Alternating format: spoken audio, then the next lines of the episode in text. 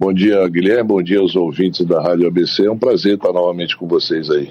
Bom, senador, o que, que a gente pode esperar dessa, dessa reta final, como eu disse, os últimos depoimentos, as últimas semanas da CPI da pandemia, da Comissão Parlamentar de Inquérito, que está investigando sub, tudo sobre a Covid-19?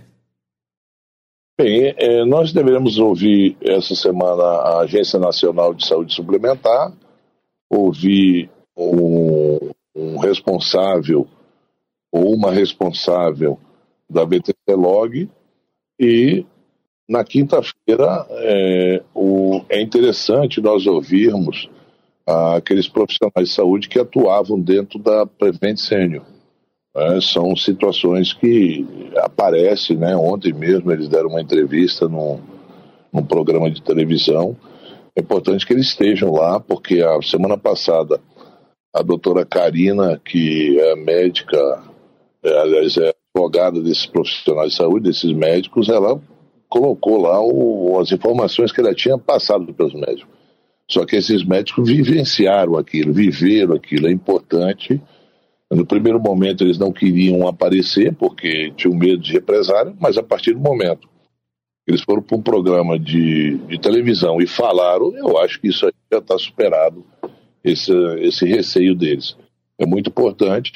Com isso, sim, se não acontecer nenhum fato novo, é, nós já temos dados e, e, um relatório consistente com a contribuição e ajuda é, de especialistas na área jurídica, de juristas e profissionais da área de saúde que têm colaborado e vão colaborar para que a gente possa fazer um relatório e encaminhar os órgãos competentes para que essas investigações é, elas possam prosseguir e as pessoas responsáveis lá na frente possam pagar pelos possíveis crimes que elas estarão indiciados nessa, nesse relatório. Hoje nós temos motivo ou motivos para estender mais a CPI ou o senhor acha que de tudo que foi colhido até agora, de depoimento de ministro da Saúde, ex-ministro, de empresários, de médicos, tudo que foi colhido até agora já está bom ou a gente teria motivo para estender mais a CPI da pandemia? Porque ela já, já, já ganhou um prazo a mais, né, senador? É, nós já estamos há quase seis meses uh, investigando. Então, Guilherme, eu acho que é, se houver um fato um, é, relevante, talvez se estenda mais alguns dias. Mas não havendo nenhum fato relevante essa semana, eu acho que é, aqueles que desacreditavam que a CPI não ia a lugar nenhum, que ia ser pizza, que não sei o quê, nós conseguimos mostrar ao Brasil e aos brasileiros, é, infelizmente, como foi conduzida essa pandemia. Começa ali, naquela informação que o Brasil é, tinha recebido correspondência da Pfizer e não deu menor importância para comprar vacina. Depois, gabinete paralelo, gabinete do ódio, é, empresas tentando se beneficiar da vacina, é, é, tratamento precoce, imunização de rebanho, Prevent Sênior e uma série de, de, de percalços que o governo teve e não fazendo nem autocrítica, pelo contrário, mantendo essa posição, inclusive mantém até hoje nos seus quadros aquela doutora Mayra que criou aquele Tratecov, tratamento precoce, que ela veio aqui no meu estado, no Amazonas, e isso foi utilizado em vários estados, eh, em vários municípios, como se fosse a tábua da salvação para quem tivesse Covid ou, quem quisesse evitar a Covid. Né? Isso levou à morte de muitos brasileiros e é dever nosso que isso conste no relatório. Então, há a possibilidade de ela ser prorrogada mais uns dias, volto a repetir, só se houver algum fato muito é, determinante para que isso aconteça. Claro, eu acredito e sei que a gente precisa esperar é, esse relatório final que o senhor vem citando. Mas, na, na opinião do senador Omar Aziz, presidente dessa CPI, que está falando conosco com exclusividade na manhã de hoje, o que de mais importante se descobriu dentro da comissão, senador? Eu acho que várias coisas que vocês mesmo da imprensa noticiavam, mas é, batia ali no cercadinho e era rebatido e os jornalistas, a imprensa, onde era, era cancelada quando vocês ousavam é, discordar do, do encaminhamento. É, você, você descobriu que logo no início, na condução dessa, dessa pandemia, é, houve ali pessoas que não eram especialistas dando pitaco e o presidente comprando aquilo como se fosse uma verdade. Em relação, exemplo, imunização de rebanho, uh, teve parlamentar defendendo, não, vai morrer é, muito menos pessoas que morreram na H1N1. É, não, se você, todo mundo pegar a Covid, todo mundo fica é, imunização, você fica imune ao vírus. Você sabe que essa doença é uma doença que ela ataca vários órgãos. Se você tiver qualquer problema num desses órgãos, ela te levava a óbito. E dificilmente uma pessoa é, é com uma certa idade não tenha já problemas em relação coração, no cérebro, rins, é, trombose e outras coisas que causam a, o óbito das pessoas. Isso foi um caso. Segundo caso, o Brasil nunca teve interesse de imunizar a população com vacina. Não teria respondido. Né? Terceira, o governo, o Ministério da Saúde, ele tentou negociar vacina que não existe, até pagar vacina com antecedência, e a denúncia do deputado Luiz Miranda ao próprio presidente da República não foi adiante, ele não tomou nenhuma providência. Então, a questão do tratamento precoce, utilizado não só pela Prevent Senior, mas também por várias outras uh, hospitais, entidades, é, UBR, unidades básicas de saúde, Brasil afora, era uma política de governo, era uma política do governo, que foi levado isso como uma salvação, como uma solução para a doença. E tudo isso foi comprovado que cientificamente não ia lugar nenhum. Pelo contrário, aqueles que acreditaram nesse tipo de tratamento acabaram se infectando e indo à morte. Então, é, fora isso, o próprio presidente é, propagando isso é, de uma forma bastante persistente, é, dizendo que isso é uma gripezinha, isso é uma doença, ah, falta de ar, vai, uh, quer comprar vacina, vai comprar vacina com a tua mãe, coisas que nós assistimos, é, que deixa estarrecida essa questão da prevencênio, mas teve, também me deixou muito estarrecido o fato lá atrás que o Brasil não quis comprar a vacina da Pfizer eh, menosprezou a vacina Coronavac e deu no que deu, e nós chegamos aí a quase 600 mil vidas perdidas na pandemia. Fora milhões de brasileiros que têm sequelas dessa doença, e infelizmente nós vamos ter, é, nós vamos ter o resto da vida é, que está cuidando dessas pessoas, porque não será é, fácil daqui para frente esse pessoal é, que está é, trabalhando e ter conviver com uma doença crônica.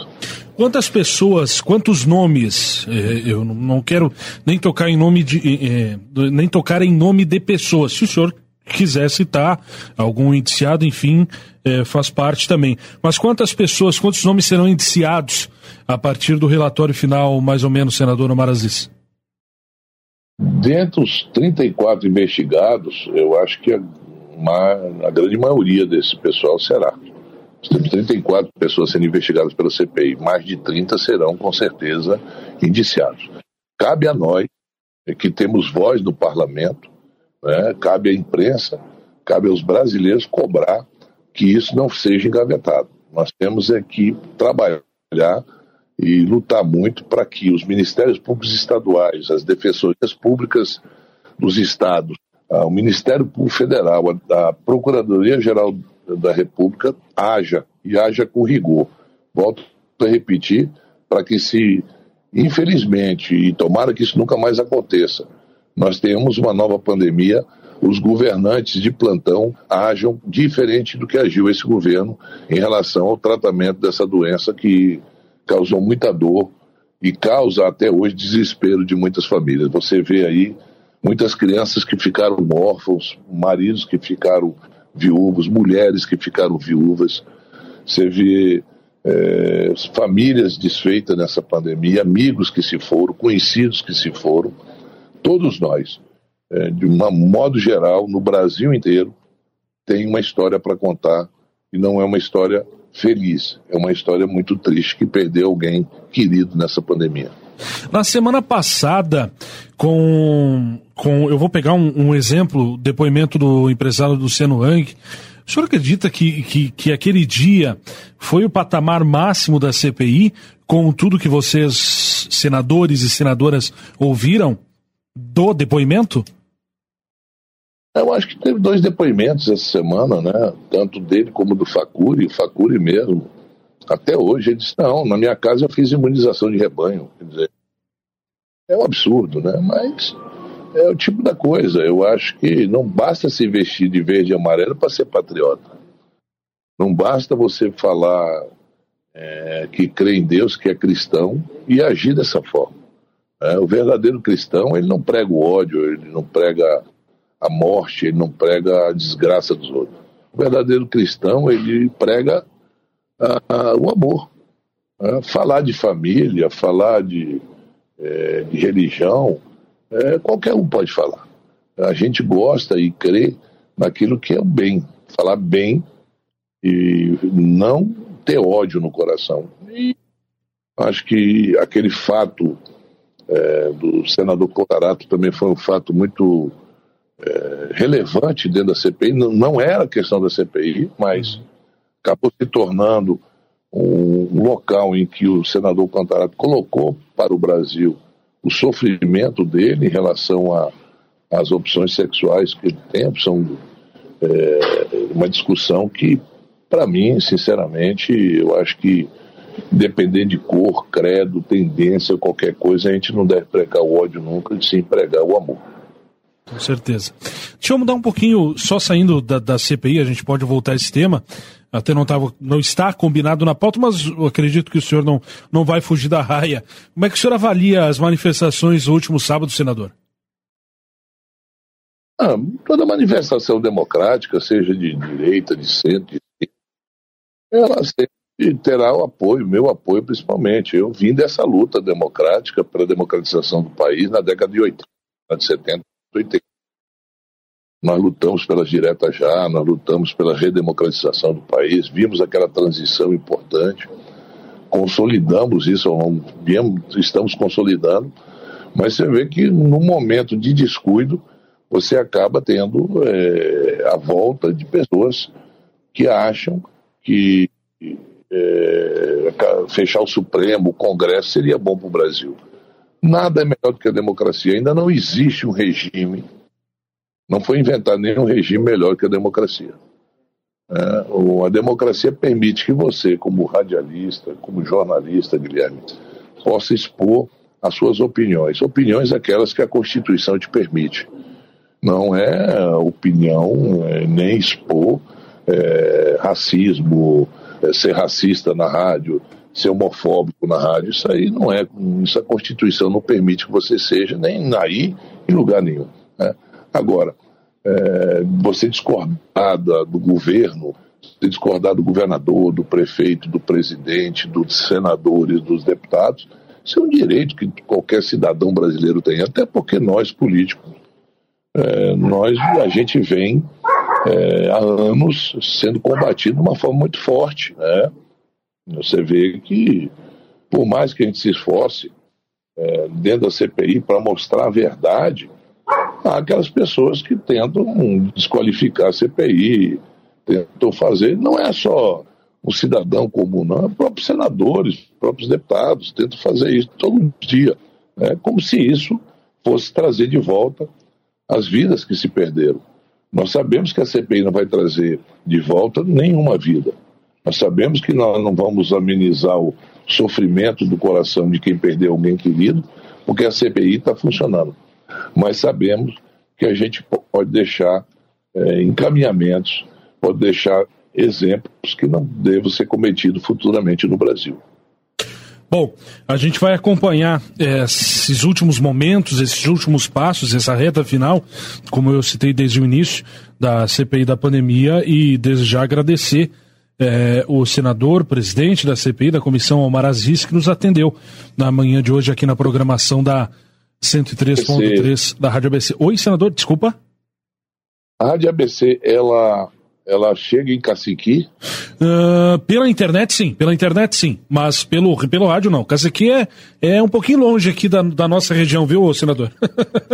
Eu recebi uma, um, uma mensagem é, num e-mail no meu gabinete de um cidadão de Caciqui e ele reclamando que eu usava muito Caciqui e tal. É, nunca foi de forma pejorativa. Eu sempre falo com o senador Reis uhum. é, e, e, e, sobre Caciqui e tal, é porque Caciqui eu morei em Caciqui e um irmão meu nasceu em Caciqui. Infelizmente, Sim. esse meu irmão, ele, mais novo, ele já faleceu. Ele faleceu num acidente de moto ainda jovem. Mas a minha família, meus pais moraram aí, eu morei em Caciqui. Por isso que eu sempre digo, olha, é, senador Reis de Caciqui, numa forma de uma brincadeira, mas nunca pejorativamente contra a população de Caciqui, que eu tenho recordações quando era criança muito boa. E meu pai tomava muito chimarrão lá, era frio. E quer dizer, a, se alguém de Caciqui estiver me ouvindo, o meu carinho, o meu respeito e principalmente por ter um irmão que nasceu na cidade de Caciqui, é, me, me leva a falar muito nela, mas nunca de forma pejorativa, pelo caralho, carinho, pelo contrário, o, o carinho que eu tenho por essa cidade. Sim, Cacequi fica a 400 quilômetros de onde nós estamos. Fica a 400 quilômetros de Porto Alegre, região metropolitana. Então, fica. Pode estar que tem parente lá e pode mandar esse recado. Exato. Não, isso... tá bom. Exatamente. Senador Omar Aziz, eu... muito obrigado por nos atender. Um grande abraço para o senhor. Um abraço, querido, e, uma boa semana para todos vocês. Muito obrigado.